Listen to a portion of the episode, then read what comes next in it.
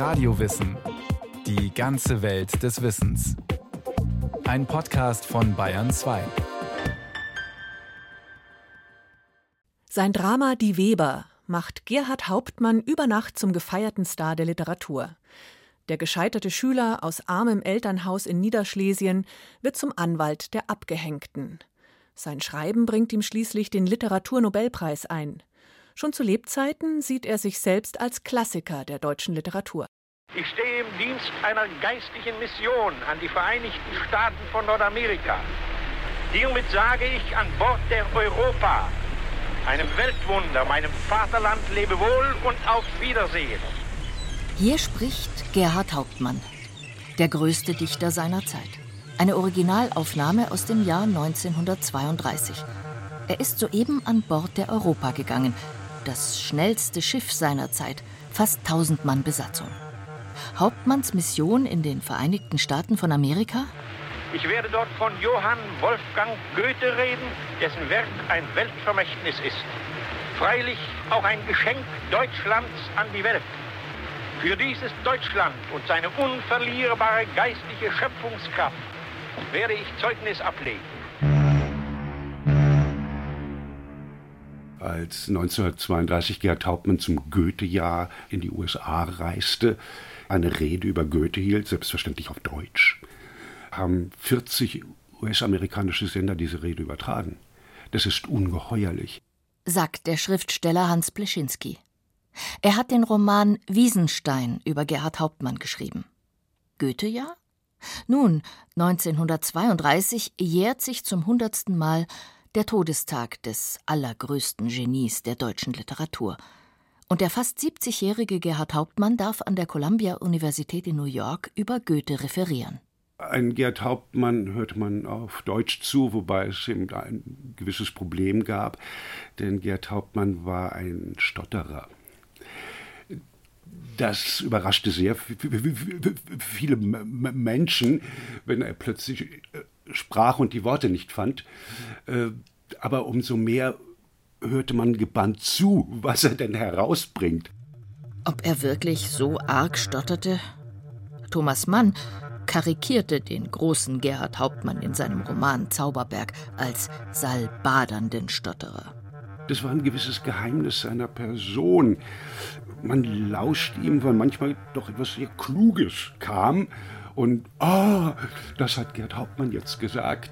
Oft, wenn ich Schwächen meiner Natur freimütig bekannte, fand ich einen Menschen, der sich gleicher Schwächen rühmte. Wer ist dieser Gerhard Hauptmann eigentlich? Für die nach 1945 Geborenen scheint er unwiederbringlich in Vergessenheit geraten zu sein. Manch einer kennt noch einige seiner Stücke, oder besser gesagt eigentlich nur eines die Weber. Und man kennt vielleicht noch seinen Namen. Das wird oft gesagt, Gerd Hauptmann sei doch so vergessen, aber es gibt in Deutschland wahrscheinlich 400 Gerd Hauptmann Schulen, drei Hauptmann Museen, ca. 2000 Gerd Hauptmann Straßen. So unbekannt muss man erstmal werden. Dass er für uns heute zu einem sperrigen Schriftsteller geworden ist, mag wohl an seinem wechselhaften Leben liegen. Aufgewachsen im Kaiserreich, Literaturnobelpreis, berühmtester Dichter in der Weimarer Republik, die dunklen Jahre im Dritten Reich. Und er entstammt einer Region, die vielen Deutschen heute fremd geworden ist Schlesien. Er ist der schlesische Volksdichter par excellence. Viele Dramen hat er auch im schlesischen Dialekt geschrieben. Deswegen sind die heute schwer aufführbar. Das wird dann immer auf Berlinerisch äh, oder Hochdeutsch gespielt. Aber er war tief verwurzelt in der Landschaft im Riesengebirge. Ob Goethe wohl eine Natur wie die des Riesengebirges auf die Dauer ertragen hätte? Das notiert Gerhard Hauptmann in sein Diarium, in sein Tagebuch. Goethe ist für ihn die Messlatte. Mit ihm wird er immer wieder verglichen. Ihm eifert er nach. Aber ein Goethe in Schlesien? Der Goethe von Weimar wäre er nicht geworden. Die unendlichen Mannigfaltigkeiten dieser starken Gebirgswelt hätten ihn umgestaltet – er würde wahrscheinlich kantiger, härter, der Tragik des Lebens gegenüber offener, schutzloser geworden sein. Gerhard Hauptmann wird am 15. November 1862 im niederschlesischen Obersalzbrunn geboren. Heute liegt die beschauliche Stadt in Polen. Gerhard ist das vierte und jüngste Kind seiner Eltern, die ein kleines Hotel betreiben, nur für Sommergäste. Das war ein sehr geerdetes Unternehmen auch in einem Kurort.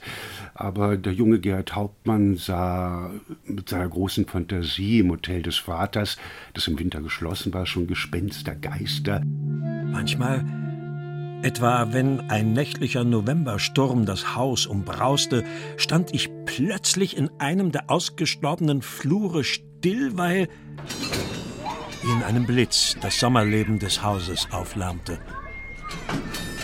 Wagengerumpel, Eimergeklirr, Kindergeschrei, Tellergeklapper und dumpfes Gesumm. Alles nur einen Augenblick. Dann heulte Finsternis um die Mauern. Der kleine Gerhard hatte wohl eine übergroße Fantasie. Von der Schule hält er nichts. Er empfindet sie als Zwang und Kerker. Kein Wunder, dass er sie mit 16 Jahren ohne Abschluss verlässt. Er versucht anschließend eine Landwirtschaftsausbildung, doch dafür ist er wohl auch nicht geschaffen. Wieder kein Abschluss. Schließlich gelangt er nach Breslau an die Kunst- und Gewerbeschule. Jetzt will er Bildhauer werden. Dann Aufenthalt in Rom, wo eine riesige Hermann der Cherusker-Statue, die er geknetet hatte, glaube ich zwei Meter hoch, nachts langsam zusammensank und zusammenbrach. Ein Albtraum. Noch einmal langsam. Nach seiner Bildhauerausbildung landet Hauptmann mit 21 Jahren in Rom. Eigentlich hat er kein Geld, das Hotel seiner Eltern ist bankrott gegangen. Doch verliebt er sich in ein Mädchen aus einem sehr wohlhabenden Hausstand, Marie Thienemann. Und die greift ihm finanziell ein wenig unter die Arme. So kann er sich in Rom ein Atelier mieten, mit einem Türschild Gerhardo Hauptmann, Skulptore. Und er kann seiner Passion nachgehen. Er arbeitet wochenlang an einer überdimensionierten Hermann-Skulptur – und nun hatte sich seine Verlobte für den nächsten Tag angekündigt. Meine Braut würde sehen, dass ich meine Zeit nicht nutzlos vertan habe. Doch trotz seiner künstlerischen Begabungen, das Talent als Bildhauer scheint ihm auch nicht in die Wiege gelegt worden zu sein.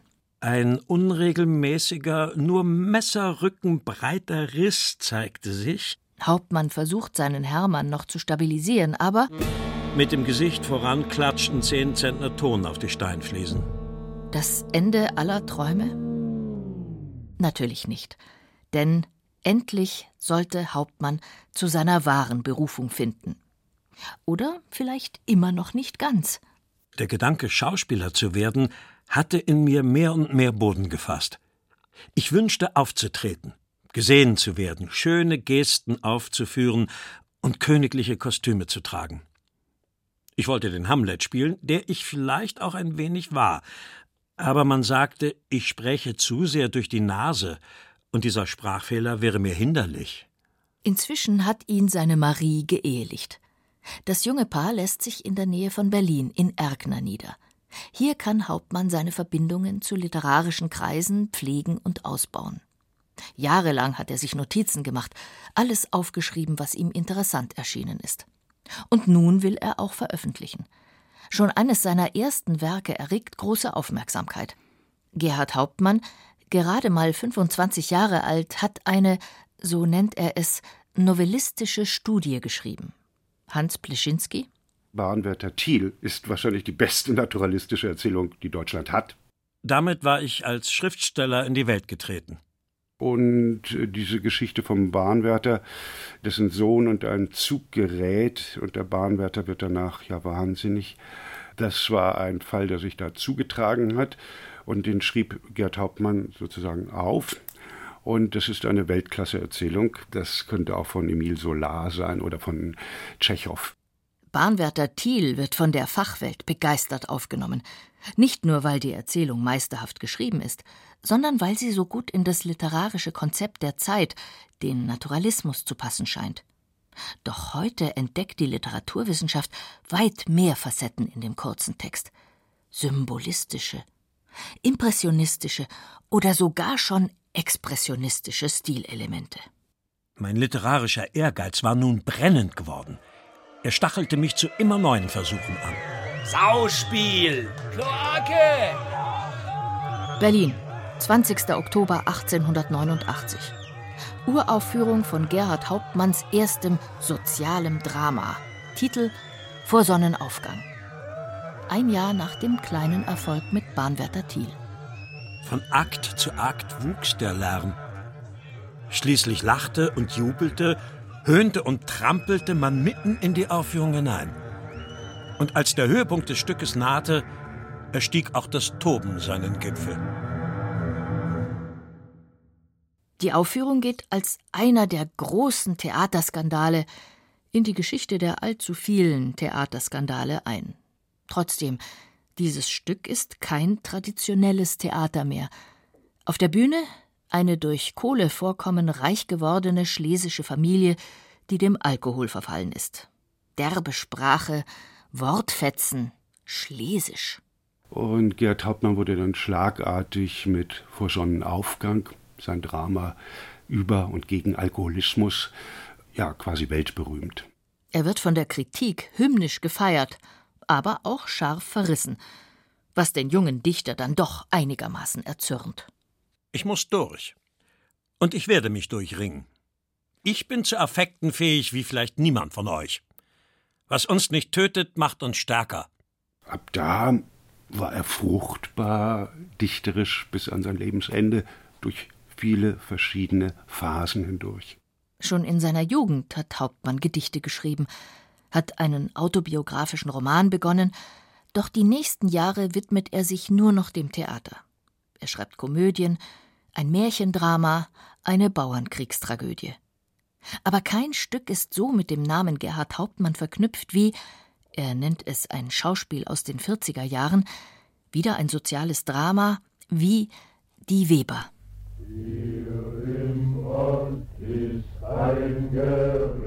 Es ist ein schwüler Tag gegen Ende Mai. Die Uhr zeigt zwölf. Die meisten der harrenden Webersleute gleichen Menschen, die vor die Schranken des Gerichts gestellt sind, wo sie in peinigender Gespanntheit eine Entscheidung über Tod und Leben zu erwarten haben. Die düstere Szenerie, die Hauptmann am Anfang des ersten Aktes beschreibt, spielt in Schlesien im Jahr 1844. Im Haus eines Fabrikanten, der die Arbeiter unbarmherzig ausbeutet. Mit den Webern 1892 gelang ihm eine Welttheaterrevolution, muss man sagen, als junger Mann. Denn es gab zum ersten Mal Arbeiter auf der Bühne. Das gab es vorher nirgendwo. Ich konnte die Weber schreiben, denn ich beherrschte den Volksdialekt.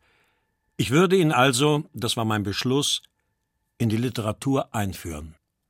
Hauptmann widmet die Weber seinem verstorbenen Vater. Dessen Erzählungen über den Großvater, der sich in jungen Jahren als schlesischer Weber verdingte, seien der Keim für diese Geschichte gewesen. Und wohl auch Gerhard Hauptmanns eigene Kindheit fließt mit ein. Er erkundete früh auch die Hütten der Weber und strolchte in der Landschaft herum in dieser frühindustriellen Welt und bekam dann auch früh das Elend mit und die Typen, die dort aufwuchsen. Und viele dieser Typen flossen zeitlebens dann auch in sein Werk ein. Die Weber, das fußt eben auf seinen frühen Erkundungen und auf seinem durchgehenden Mitleid mit dem Menschen. Obwohl die Weber im Dialekt geschrieben sind, eine erste Fassung heißt noch die Waber, später reicht Hauptmann eine dem Hochdeutschen angenäherte Version nach, tritt das Stück über den schlesischen Weberaufstand 1844 seinen Siegeszug an. Die Weber wurden auf der ganzen Welt gespielt, dann in anderen Dialekten, Mittelenglisch oder Nordfranzösisch. Ich verhehle es nicht, dass die Woge der Anerkennung, die mich trägt, mir ein ganz klein wenig Schwindel verursacht. Hauptmann wird in den nächsten Jahren der erfolgreichste Theaterautor Deutschlands. Und er wird auch international bekannt und gespielt. Schließlich besteigt er im Jahr 1912 den Olymp der Dichtung. Mit 50 Jahren erhält er den Literaturnobelpreis. Die Frage eines Reporters, ob seine Werke politisch zu verstehen seien, weist er brüsk zurück. Ich war nie Mitglied einer politischen Partei und werde nie irgendeiner Partei angehören. Ein Künstler darf kein Politiker sein, so etwas bindet zu sehr. Und die Kunst muss frei sein. Und die Weber? Die Weber? Dieses Drama ist ein rein menschliches Dokument und keinesfalls gesellschaftskritisch. Hauptmann ist durch sein Schaffen, auch schon vor dem Nobelpreis, nicht nur berühmt geworden, er war auch zu erheblichem Wohlstand gekommen. Im Jahr 1900 baut er sich im schlesischen Agnetendorf eine Villa, das Haus Wiesenstein. Ihn zieht es zurück in die Heimat. Aber privat kriselt es, denn Hauptmann hatte sich verliebt. In eine junge Schauspielerin und Konzertgeigerin, Margarete Marschall. Ihr ist er verfallen. Ich brause auf, da sie in meinen Augen weit mehr als ein Engel ist. Ich fange an, sie begeistert zu schildern, ihre Schönheit, Anmut und Festigkeit. Ich schwöre, sie würde mir überall hin nachfolgen. Es bedarf nur des Rufes, sage ich, und sie tritt auf Gedeih und Verderb an meine Seite, würde selbst durch Not und Schmach von mir nicht loszureißen sein. Über Jahre entwickelt sich eine seltsame Dreierbeziehung zwischen ihm und seinen beiden Frauen. Hauptmann ist hin und her gerissen. Und dann zerbrach die erste Ehe und Margarete Marschall wurde die zweite und bleibende Ehefrau und auch die Organisatorin von Gerhard Hauptmanns Leben. Mit Margarete bezieht er das Haus Wiesenstein. In seiner Villa in Agnetendorf führt Hauptmann für heutige Ohren ein etwas exzentrisches Leben. Er lässt sich, ganz demütig, in eine Mönchskutte der Franziskaner gekleidet fotografieren. Ich bin ein Mönch der Poesie. Und andererseits feiert er bis spät in die Nacht. Ja, Gerd Hauptmann muss eine sehr stabile Gesundheit gehabt haben. Also es wurde lange gefeiert. Dann morgens um sechs stand er schon wieder auf, übte sich im Bogenschießen, nackt auf der Wiese. Dann begann er das Diktat. Von neun bis elf Uhr pflege ich zu dichten. Dann begann er das Diktat mit seinen wechselnden Sekretären und Sekretärinnen. Äh, Mittag, Mittagsschlaf, äh, dann wieder Diktat und abends dann die berühmten Abendessen im Speisezimmer in Wiesenstein. Man kann an die Zukunft der deutschen Literatur nicht denken, ohne an Deutschlands Zukunft zu denken. Und an diese wird man mit Sorge denken. Eine Rede Hauptmanns aus dem Jahre 1922. Er ist mittlerweile 60 Jahre alt. Unser Vaterland steht im Zeichen einer Umbildung, deren rapides Tempo an den Ablauf eines Fiebers erinnert. Und wir wissen nicht, welches Ende die gefährliche Krise, zu der es hindrängt, nehmen wird. Auch wenn seine Werke nicht mehr so erfolgreich sind wie früher, er ist während der Weimarer Republik populär und er wird gehört. Und er polarisiert. Den einen steht er der neuen Republik zu nahe, den anderen gilt er als ewig gestriger. Trotzdem wäre er nicht ein geeigneter Nachfolger für Friedrich Ebert, den Reichspräsidenten? Das wurde Gerd Hauptmann angetragen, tatsächlich deutscher Reichspräsident zu werden, aber er winkte ab. Und das war wohl klug. Äh, er mischte sich nie in die Politik genau ein und hatte auch im Grunde wenig Ahnung. Also, Gerhard Hauptmann tut das, was er kann. Er schreibt weiter. Und wie sein Vorbild Goethe probiert er sich in beinahe jedem Genre aus. Er schreibt eine Art neue italienische Reise, er dichtet ein Versepos und verfasst sogar einen Frauenroman. Hans Pleschinski? Es gibt viel zu entdecken. Zum Beispiel den Roman Die Insel der großen Mutter aus den 20er Jahren. Das ist der erste dezidierte Frauenroman, der geschrieben wurde über eine Frauenrepublik. Da gibt es zum Beispiel einen Satz von Gerd Hauptmann in den 20er Jahren, wenn vom Menschen die Rede war, war immer vom Mann die Rede. Ab jetzt wird von der Frau die Rede sein, wenn es um die Menschen geht. Das ist massiv. Das hat kein anderer geschrieben. Mit dem Brande des Reichstagsgebäudes schließt das Deutschland ab, in dem ich seit 1862 gelebt habe. Wie ich zu dem Kommenden stehe? 60 Jahre bewusst gebliebenen deutschen Schicksals, 70 Jahre eigenen Schicksals mit seinem Tun und Erdulden, seinem Gelingen und Fehlschlägen, seinem ununterbrochenen Streben und Arbeiten lassen einen belasteten Mann zurück, der nicht mit dem für das Neue notwendigen, illusionsfähigen Kinder-, Knaben- und Jünglingsverstand wieder beginnen kann. 1933 übernehmen die Nazis die Macht in Deutschland. Gerhard Hauptmann bleibt in Schlesien. Ja, es war ein Fehler in Deutschland geblieben zu sein, aber wer will das einem 70-jährigen alten Dichter vorwerfen? Thomas Mann war zehn Jahre jünger, als er ins Exil ging, und Thomas Mann musste gehen, weil seine Frau Jüdin war. Gerd Hauptmann sagt keinen Grund und geriet in den Strudel des Dritten Reiches hinein.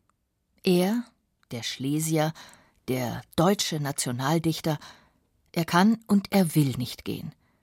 Er lässt sich einerseits von den Nazis vereinnahmen, andererseits wird er immer pessimistischer. Also die Nazizeit war für ihn ein dunkler Auswuchs der Hölle. Unser Leben ist ein ähnlicher Vorgang wie etwa das Ersteigen eines Aussichtsturms, und mit jeder Stufe wird der Rundblick weiter. Die zurückgelegten Stufen aber führen in einen Abgrund und enden nicht auf der Erde, sondern im Nichts. Aber er war bis zum Schluss im Brennpunkt der Geschehnisse und die Geschehnisse in Wiesenstein sind wie ein Brennspiegel für das Ende des Dritten Reichs. Und im Museum Wiesenstein heute wunderschön im Riesengebirge ist auch eine Wandtafel mit dem Satz Gerd Hauptmanns Mein bürgerliches deutsches Leben endete mit dem Reichstagsbrand 1933. Am 6. Juni 1946 stirbt Gerhard Hauptmann in Agnetendorf. Das war Radio Wissen, ein Podcast von Bayern 2. Autor und Regie Martin Trauner. Es sprachen Irina Wanka und Rainer Bock. Technik Christine Frei. Redaktion Andrea Breu. Wenn Sie keine Folge mehr verpassen wollen, abonnieren Sie Radio Wissen unter bayern2.de slash podcast.